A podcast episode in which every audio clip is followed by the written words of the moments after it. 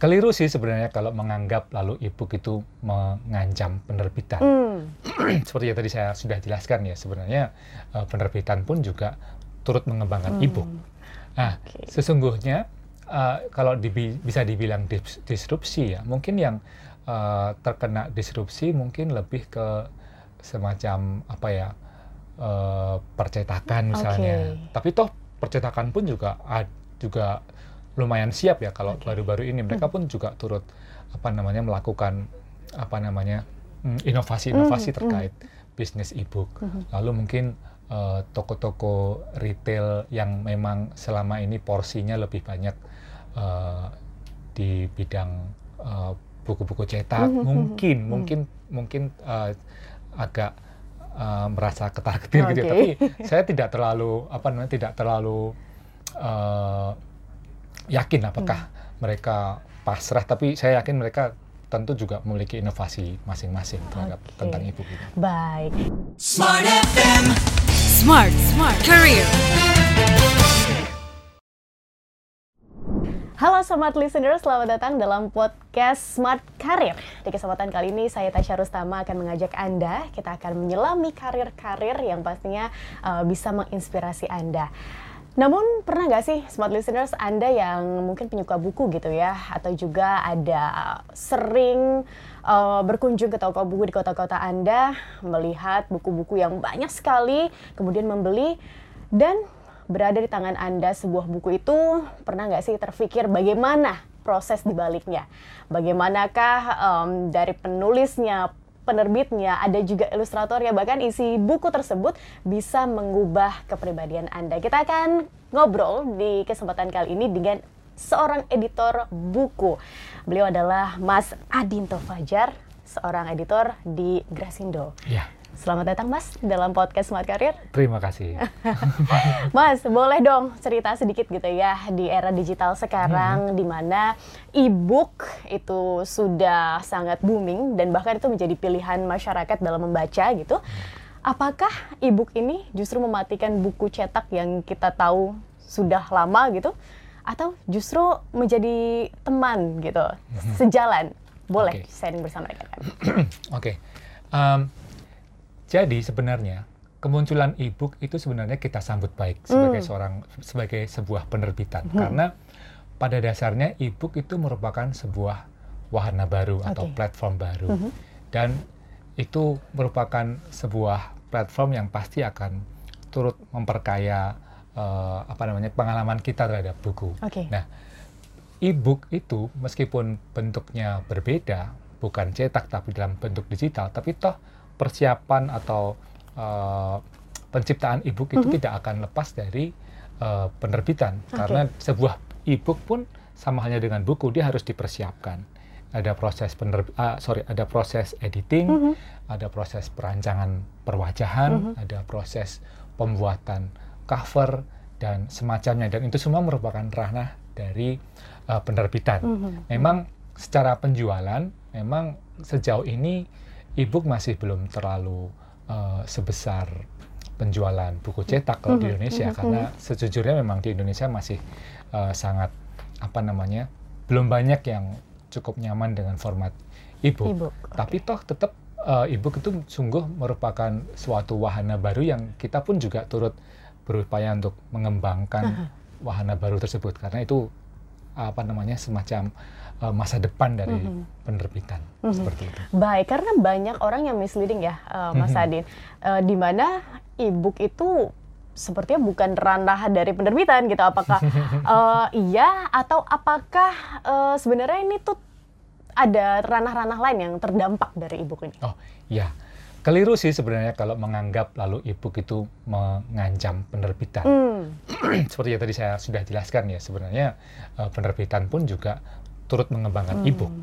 Nah, Oke. sesungguhnya uh, kalau dibi- bisa dibilang dis- disrupsi ya, mungkin yang uh, terkena disrupsi mungkin lebih ke semacam apa ya uh, percetakan misalnya. Oke. Tapi toh percetakan pun juga ad- juga lumayan siap ya kalau Oke. baru-baru ini mereka pun juga turut apa namanya melakukan apa namanya mm, inovasi-inovasi Mhm, terkait bisnis e-book. Mhm. Lalu mungkin eh, toko-toko retail yang memang selama ini porsinya lebih banyak eh, di bidang eh, buku-buku cetak mhm, mungkin mhm. mungkin mungkin eh, agak eh, merasa ketar-ketir gitu ya. Tapi saya tidak terlalu apa namanya tidak terlalu eh, yakin apakah mereka pasrah tapi saya yakin mereka tentu juga memiliki inovasi masing-masing terhadap tentang ibu ini. Baik, kita masuk ke dalam karir di dunia penerbitan nih, Mas Adin. Uh, Smart Listeners, sebagai informasi gitu ya, Mas Adin adalah editor di Grasindo dan di tangan saya sudah ada buku yang diedit oleh Mas Adin.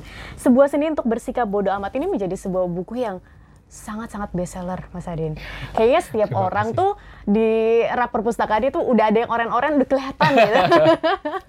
Covernya unik sekali, sebuah seni untuk bersikap bodoh amat. Di tangan saya juga ada yang versi jurnalnya. Cerita dong, Mas Adin, Oke. bagaimana Mas Adin gitu yang menjalani eh, profesi sebagai editor dan sampai di buku yang ini luar biasa bestseller gitu. Silakan. Ya. Em, bagaimana saya bisa masuk eh, sampai ke buku sebuah seni untuk bersikap bodoh Mhm. amat itu? Jadi tugas seorang editor itu mungkin banyak orang yang untuk zaman sekarang mungkin berpikirnya kalau editor mungkin yang lebih mereka tahu video editor Ya. misalnya karena kan kita hidup di eh, dunia YouTube dan semacamnya ya. Yes. Nah, editor itu sebenarnya juga ada dalam bidang perbukuan. Hmm. Jadi itu namanya uh, editor buku. Nah, tugas editor buku yang banyak orang mungkin tahu mungkin uh, editor buku tugasnya mengecek kalimat, mempersiapkan apa mengecek apakah kalimatnya masih uh, sudah baku atau belum, lalu apakah ada kesalahan-kesalahan uh, cetak segala macam. Ya itu basic. Tapi yang lebih basic lagi dalam arti lebih esensial, tugas seorang editor itu adalah uh, mengakuisisi uh, naskah. Mengakuisisi naskah itu artinya mencari naskah-naskah yang memang layak untuk diterbitkan, untuk dibagikan kepada masyarakat. Hmm. Nah, ketika saya menerbitkan, eh, ketika saya eh, mengakuisisi buku ini, itu artinya saya mengakuisisi naskah-naskah dari luar negeri. Hmm. Itu artinya saya mencari judul-judul dari luar negeri, lalu membacanya, lalu mengeceknya apakah memang kira-kira itu bisa diterima di pasar Indonesia. Lalu kalau memang sudah oke, lalu kita persiapkan bagaimana eh, itu naskahnya bisa diterjemahkan dengan baik buku tersebut, lalu kita mengontak penerbit atau agen dari luar negeri tersebut, kira-kira berapa fee yang harus saya keluarkan untuk membawa buku itu ke Indonesia, lalu gimana kita, gimana saya mengecek, eh, mengedit dalam eh, dalam arti itu saya mengedit bagaimana kalimat-kalimatnya bisa pas dari aslinya lalu dialih bahasa ke bahasa Indonesia menjadi eh, terjemahnya menjadi enak. Seperti itulah tugas eh, tugas saya sebagai editor. Nah sehari-hari yang saya lakukan ya selain mengakuisisi naskah saya juga me- merancang eh, kadang-kadang juga merancang apa eh, sorry eh, marketing plan-nya untuk buku tersebut lalu juga melakukan eh, pembahasan di berbagai platform supaya buku itu bisa benar-benar dikenal seperti itu. Oke, berarti tugas tugas seorang editor nggak cuma ngedit doang gitu kan Iya, ya, tapi iya. cukup kompleks di dalamnya Mas Adin. Ya kompleks tapi menyenangkan. Oke. Ketika me- mengakuisisi naskah tersebut, Mm-mm. em, apa lagi yang dilakukan Mas Adin agar sebuah buku ini bisa menjadi eh, sebuah buku yang komprehensif, bisa dibaca? Apakah editor itu dari A sampai Z mengiringi itu semua atau bagaimana? Pada prakteknya memang editor itu yang uh, in charge ya, artinya yang bertanggung jawab. Tapi uh, itu bisa dilakukan secara tim. Jadi Oke. misalnya saya misalnya untuk mengetes sejauh mana buku ini uh, bisa diterima di masyarakat, saya akan berkomunikasi dengan misalnya uh, pihak marketing, Oke. pihak uh, produk spesialis. dia yang dia yang sangat kompeten untuk tahu oh buku ini kayaknya pasarnya adalah untuk uh, uh, orang-orang yang misalnya um- usianya sekian. Mhm. Lalu juga saya juga untuk bisa menjamin bahwa buku ini bisa diterjemahkan dengan baik, maka saya juga harus berkomunikasi, menghubungi penerjemah yang memang uh, berkualitas, Mhm, mhm. lalu juga uh, kita uh, saling bertukar pikiran. Kira-kira Oke. kalau uh, judul aslinya kan Subtle Art of Not Giving uh, F word ya. Mm. Lalu kira-kira apa F word itu kalau kita uh, terjemahkan ke bahasa Indonesia seperti apa?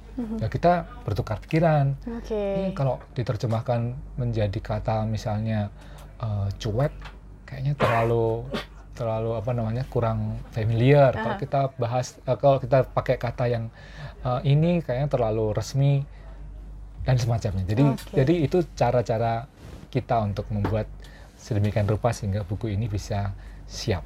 Oke, memilih naskah yang ini akan uh, meledak nih di pasaran atau kayaknya ini biasa aja gitu misalnya ya.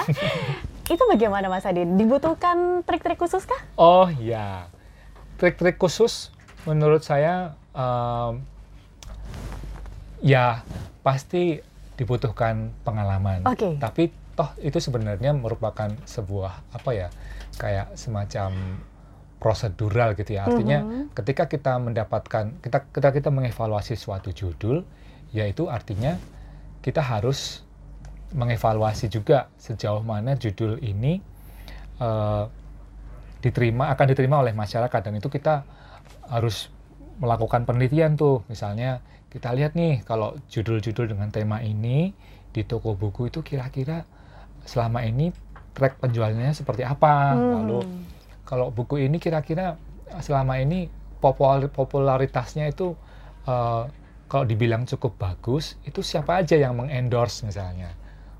Kalau dibilang ini bukunya populer ukuran populernya apa? Ah, nah oke. seperti itu. Nah uh, bagi saya itu uh, memang suatu hal yang sangat penting, suatu Hmm. hal yang sangat uh, ekstra kerja keras. Tapi toh kalau ada tim yang baik, struktur yang baik pasti bisa. Baik, oke. Cukup kompleks ternyata menjadi seorang editor ya.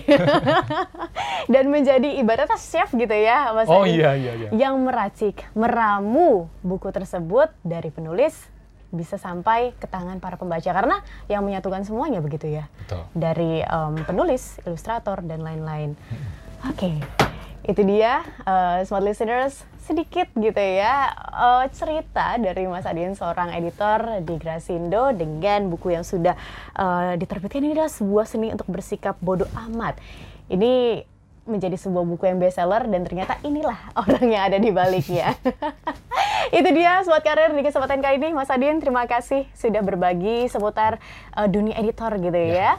Nah, kita akan mungkin next kita bisa sharing-sharing lagi seputar dunia uh, yang lain gitu ya di Oke. dalam penerbitan karena uh, banyak unsur-unsur lain di dalam dunia penerbitan yang masih bisa kita gali. Sobat listeners pastikan Anda dengarkan juga podcast-podcast lainnya dan tetap bersama dengan kami Smart FM dalam podcast Smart Career. Sampai jumpa. Sampai jumpa. Smart FM. Smart Career. Make your future better.